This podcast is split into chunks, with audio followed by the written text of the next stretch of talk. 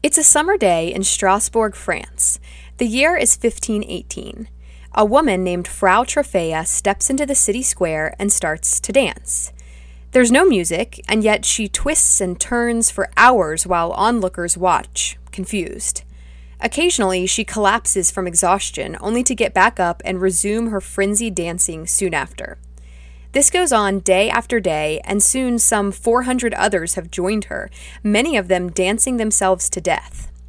The dancing plague of 1518 is believed to have been caused by mass hysteria, a psychological phenomenon that causes irrational behaviors, thoughts, and even physical symptoms among a group of people. But did you know this isn't the only time mass hysteria has reared its ugly head? Let's fix that.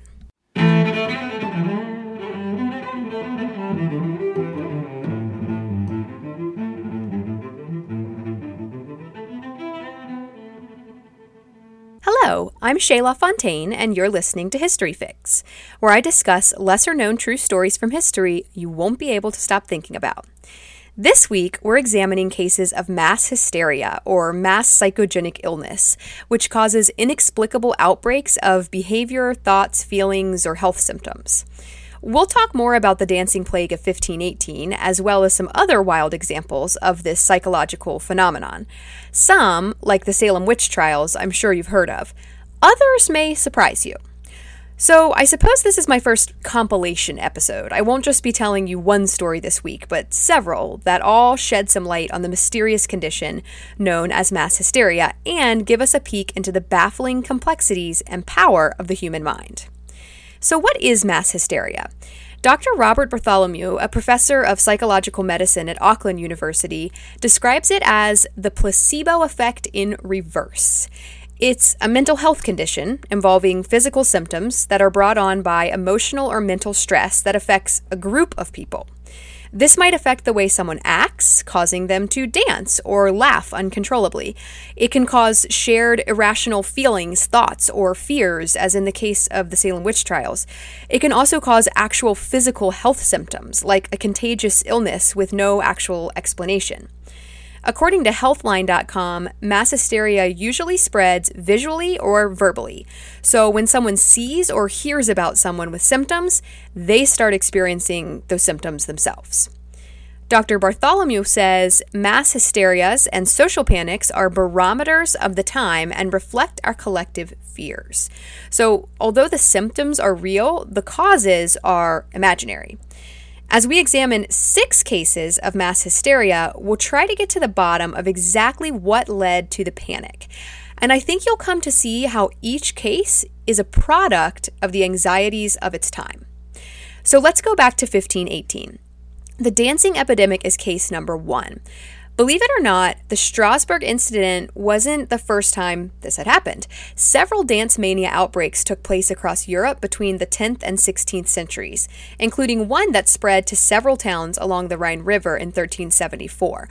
But the dancing epidemic of 1518 is probably the best documented occurrence. So it all began with a woman named Frau Troffea who just started dancing one day and couldn't stop. And the mental image is honestly kind of funny. I mean, this is this definitely has a comical aspect to it, but if you really think about it, what it was like witnessing this, it probably wasn't funny at all. It's not like Troffea was smiling and enjoying herself, having a good time partying.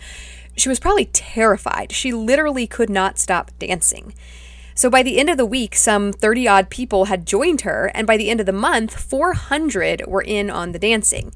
They aren't eating, they aren't sleeping, they're collapsing from exhaustion, they're dying of strokes, heart attacks, and just pure exhaustion, dehydration, I'm sure. Authorities have no idea what to do.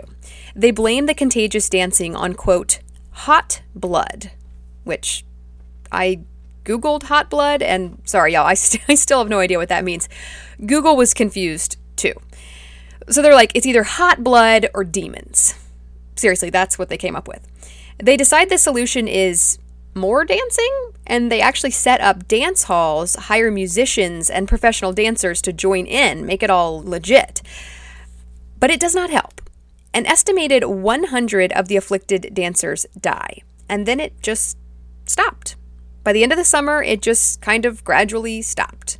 100 people dead, The other 300 just went home, I guess? Like, hmm, that was weird. Anyway, modern investigators of this event posed the theory that the dancers may have eaten bread made with rye flour that was contaminated with ergot, which is a fungus. Ergot causes convulsions when consumed, but I don't know, convulsing and dancing are quite different. I don't think this theory really works. Neither does John Waller, a medical historian who wrote several papers outlining the theory that the dancing plague of 1518 was actually a case of mass hysteria. This is the most widely accepted theory. But why? Why dancing?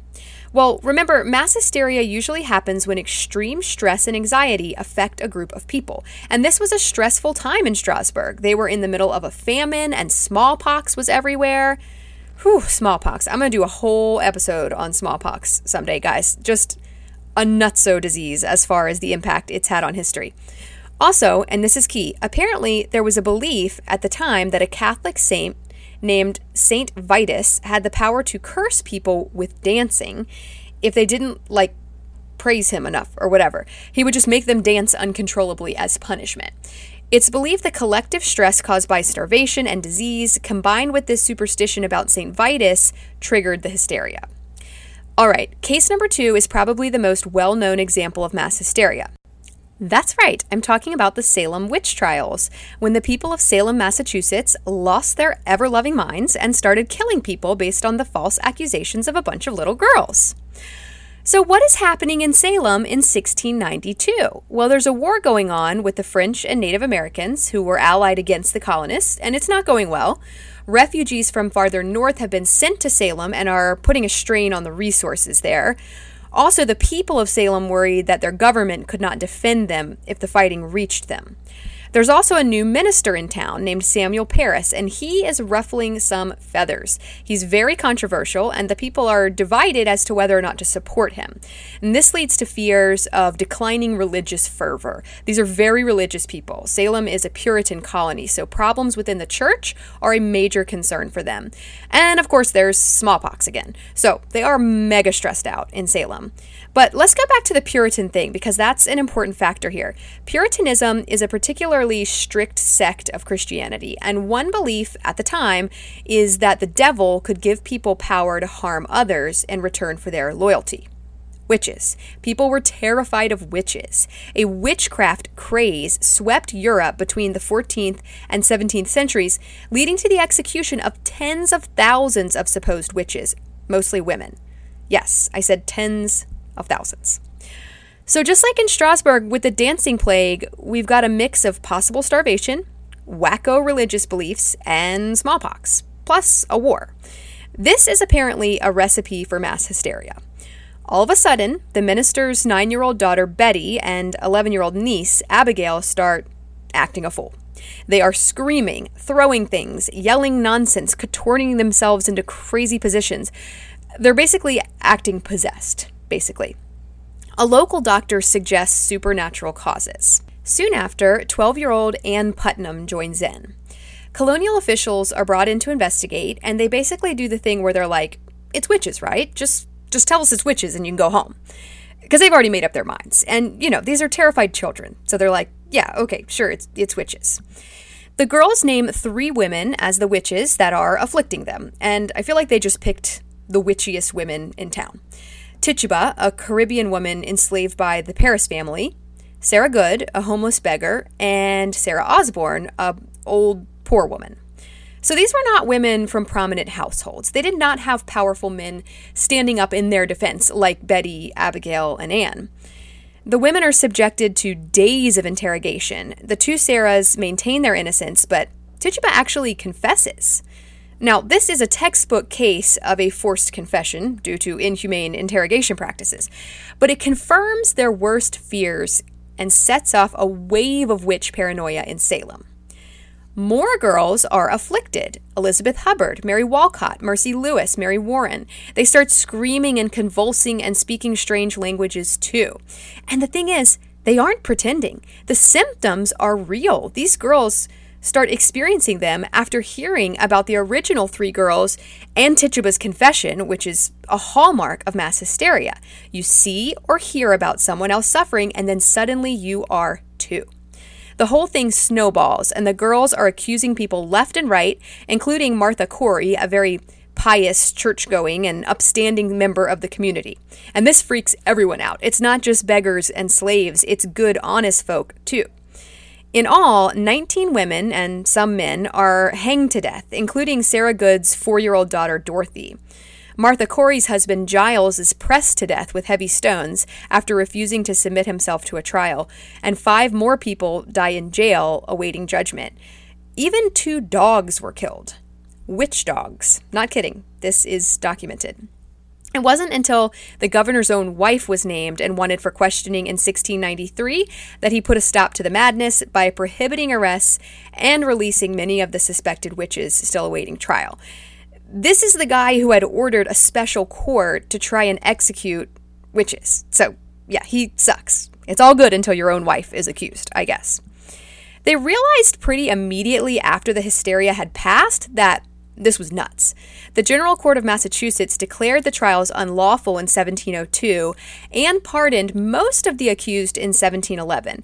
But Massachusetts did not formally apologize for the witch trials until 1957, 250 years later. Also, for some reason, one accused woman named Elizabeth Johnson was left out of the pardons for some reason. She was the last convicted quote unquote witch in Salem, and even after the much delayed apology of 1957, she was still technically a convicted witch. In fact, she was not officially exonerated until 2022 when a class of eighth grade civics students successfully lobbied the government about it, which is just the coolest thing ever, but also, what? Why did it come to that? Okay, the Mad Gasser of Mattoon, Illinois is case number three. World War II is raging in Europe, so yeah, stressful times. It's 1944. Everyone is paranoid about toxic gases being used as a weapon. Even I suppose, in Illinois, which was quite far from the fighting. The Mad Gasser mess all started when a woman named Aileen Kearney reported a strange incident. She walked into her bedroom one night and smelled a sickening sweet odor like cheap perfume. At first, she thought it was the flowers outside, but then she began experiencing paralysis in her legs and lower body. She called out for her sister, who rushed in and opened the window, apparently clearing the fumes and reviving Aileen. And when Aileen's husband got home from work that night, he spotted a stranger outside their home. The Kearneys report it to the police, and the newspapers get a hold of the story. And there it is, all over the front page the next morning anesthetic prowler on the loose. Then claims are coming in left and right from other people who have supposedly been attacked by the gasser in Mattoon. 17 people all claim to have been attacked in the same night. They're all reporting a strange, sweet smell, followed by symptoms like temporary paralysis, nausea, and vomiting. Time magazine writes an article describing the mad gasser as, quote, a tall, thin man who wears a black skull cap. He moves through the night as nimbly and secretly as a cat, squirting a sweetish gas through bedroom windows. Really, with the cat business time? That I don't know. But the story becomes international news. Soldiers stationed in Europe are hearing about it and calling their families back in Mattoon to check on them. And of course, the more the story spreads, the more the hysteria grows, the more cases start coming in. Armed mobs are roaming the street looking for the mad gasser. Police are completely overwhelmed by reports coming in, and yet there's no actual evidence of any noxious fumes or gases detected. Other than the stranger outside the Kearney house that very first night, there have been no sightings of an assailant at all, and yet Time magazine somehow knows about his skull cap and his nimble cat like moves. Finally, police are like, all right, enough already. Anyone who claims to be a victim without first undergoing a medical examination is getting arrested. So naturally, the reports stop coming in. The story fades, and just like that, the mad gasser is gone. Mass hysteria occurs and spreads in times of high stress and paranoia when people see or hear about someone else with symptoms. Check, check, and check. Let me take you now to North Carolina, June of 1962. A handful of workers in a textile mill begin to believe that they're being bitten by June bugs at work. They're experiencing symptoms like rashes, nausea, and numbness. Once again, the media takes the story and runs with it, and then all of a sudden, 50 more workers are reporting symptoms and claim they've been bit. So, what is a June bug? Well, it's a type of beetle. They're named for the month of June, which is when they're most active. But the thing about June bugs is they don't actually bite, they eat plants. So, yeah, they don't bite people. And even if they somehow did, it wouldn't cause any of the symptoms described by the textile workers. Entomologists are even called in, and they find no trace of any bug in the factory that could cause these symptoms. They turn it over to psychologists who interview the sick workers.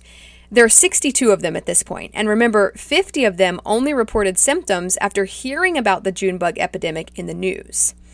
The psychologists find that 90% of the infected workers worked the same shift. Most worked overtime hours, and they basically all reported extremely stressful conditions at work and in their personal lives. So, the June bug epidemic, case 4, is really similar to the Mad Gasser of Mattoon in that media coverage played a big part in the spreading of the hysteria, and no real evidence was ever found. Okay, case 5 also happened in 1962. I guess that was a stressful year. For this one, we're going to the East African territory of Tanzania, which had just won its independence from Great Britain the year before. It was actually called Tanganyika, Tanganyika then, but now it's Tanzania. This one is weird and funny, not funny, kind of like the dancing epidemic. So basically, schoolgirls in Tanzania start laughing, and they absolutely cannot stop. Multiple schools are forced to close for weeks as the laughing epidemic spreads to over a thousand people. Many are also experiencing rashes, fainting, and respiratory problems, and this goes on for months and then just stops. But it's not the only case of mass hysteria among schoolgirls. This is apparently a very vulnerable group. Uncontrollable hand trembling and convulsions while trying to write have been reported several times, most notably in 1892 in Germany and Switzerland. Paralysis of limbs, facial tics, and all of these affecting large numbers of girls throughout a school and even in other nearby schools. But let me tell you what, I have been a quote unquote schoolgirl. I don't doubt for a minute that the stress and anxiety are there. It is brutal. If you've ever seen the movie Mean Girls, let me just tell you, that movie is only funny because it's true. All right, one last case. Case 6. This one freaks me out a little bit. May of 2001, Delhi, India is experiencing power outages and extreme heat waves. People start sleeping on their roofs at night to try to catch a breeze because it's so hot. There's no electricity, so there's no AC, and that's miserable. Been there. My freshman year dorm didn't have AC, and it wasn't like a power outage situation. The building just didn't have it. This is 2006, so yeah, I still don't get it. But Chapel Hill in August with no AC is not fun. I mean, it was fun, but. So, Okay, they're sleeping on the rooftops and they start reporting attacks by some strange part monkey, part man creatures. Terrifying. Reports were mostly coming from men, mostly poor men, and some actually have bite marks on them. Once again, the media gets a hold of it, everyone's talking about it, and more and more monkey man attacks start happening. Two people die, not from actual monkey man attacks. One fell off his roof and the other fell down the stairs, just blinded by fear and panic. The police actually commissioned a medical report which found the bite wounds to be self inflicted. What? They're up on their roofs just sweating and biting themselves and then somehow believing that it's a weird monkey man creature that attacked them. Is this like a heat induced hallucination? How does that even happen? And they think they've truly been bitten by something, a true belief. Because that's the thing about mass hysteria. These people are not pretending. It's easy to write it off and say, oh, they're just doing it for attention. They're just crazy. That's not even real. But you guys, it is real. No, there aren't actually witches or monkey men, but the symptoms they are experiencing are real. They are truly ill and they are truly afflicted. They genuinely cannot stop dancing, cannot stop laughing. In some cases, people are dying. They aren't doing this for attention. And that's the thing about mental health. For the longest time, it wasn't even really considered health. If you suffered from mental health issues, you were just deemed crazy and thrown into an insane asylum and subjected to ungodly terrors like electric shock therapy and lobotomies.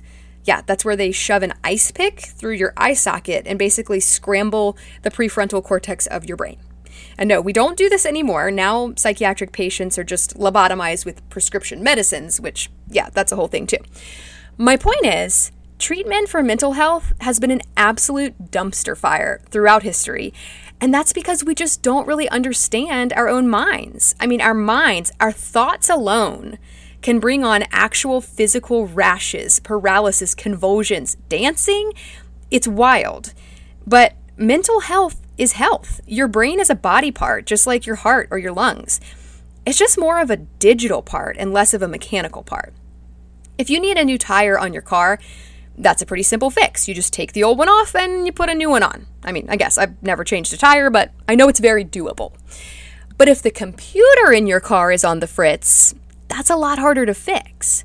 Our mind is like a computer program, and the rest of our body is just mechanical parts. You can fix and replace parts. Diagnosing and fixing programming issues is much more difficult, especially considering no one really knows how the program actually works. No one cared to even try to find that out for a very long time. All of this to say that, well, yes, mass hysteria is all in your head, that doesn't mean it isn't a diagnosable and treatable health condition. And yes, I am going to quote the late great Albus Dumbledore when he says, Of course it is happening inside your head, Harry, but why on earth should that mean that it is not real? And I was going to end with that, but I have to spiral one more time. We can't talk about mass hysteria without talking about the word hysteria. It's derived from the Greek word for uterus, like a hysterectomy. It literally refers to a female body part the quintessential female body part. The condition known as hysteria is outlined on ancient papyrus from 1900 BC, and at the time it was believed to be caused by displacement of the uterus. So, from the very beginning, hysteria has been a very female affliction. And when you look at these cases, the majority of them did involve women, or at least start with a female Frau Troffea, Betty Parris, Aileen Kearney, and of course the schoolgirls. The June bug epidemic took place in the dressmaking department of that textile factory. And while my sources don't outright say that they were women, I'm pretty sure most dressmakers are women. The only one that doesn't fit this pattern is the Indian monkey man attacks, which were mostly reported by men. I'm not saying men don't experience mass hysteria, they most certainly do, but the condition does seem to be overwhelmingly female. So much so that it is actually named after the Greek word for uterus. Historically, it's been used as proof, evidence to back up baseless claims that women are weaker physically and mentally inferior to men. It's been used to oppress females in an overwhelmingly patriarchal society it's still very present in this world today. Women are much more likely to be dismissed as crazy than men. So, my question is why? Why are women so much more prone to hysteria as a mental health condition than men? I don't think women are somehow worse at dealing with stress and anxiety than men. I think, if I'm being honest, I think it says a lot about our society, specifically the ways that it fails women again and again. As much as we want to believe that we have achieved gender equality, this is still very much a man's world. Women are treated as inferior, subpar, they're paid less, they receive fewer opportunities. They're expected to put aside their own hopes and aspirations, put aside their talents and skills to take their position in the home as a breeder, a caretaker, to sacrifice their own mental and physical well being for their children with little to no support to be seen and not heard, to be obedient to their husbands who can do as they please. They have to look good. They're eye candy. They're objectified, passed off from father to husband like a business transaction, literally given away on their wedding day, belittled constantly, intelligence questioned. They are bossy if they take a stab at authority, a bitch when they actually stand up for themselves. I'm not saying this is always overt or intentional, it's systemic, often subconscious. But I can confidently say that every female has experienced some of this, even just a little tiny bit. If you've ever ridden in a car, you have experienced this. Did you know vehicle crash tests are only legally required to use male crash test dummies? According to a study by the National Highway Traffic Safety Administration, women are 73% more likely to be injured in car accidents than men. And no, it's not because we're weak and fragile as they would have you believe. It's because they don't even freaking test the cars for female bodies. What message does that send? Female safety is less important than male safety? Females are less important than males? That's the message. And this is not unique to cars. This mess is everywhere. Our society does not make life easy for women. It doesn't surprise me in the least that a woman would be driven to a breaking point in which mass hysteria could creep in. We've basically set her up for it. I'm honestly surprised it doesn't happen more often. Thank you all so very much for listening to History Fix. I hope you found this story interesting and maybe you even learned something new. Be sure to follow my Instagram at History Fix Podcast to see some images that go along with this episode and to stay on top of new episodes as they drop. I'd also really appreciate it if you'd rate and follow this podcast on whatever app you're using to listen. That'll make it much easier to get your next fix. Information used in the episode was sourced from HistoryChannel.com, Encyclopedia Britannica Online, a BBC article, Healthline.com, Smithsonian Magazine, AllThat'sInteresting.com, JAMA Psychiatry, an NPR article, and the National Highway Traffic Safety Administration. Links to these sources can be found in the show notes.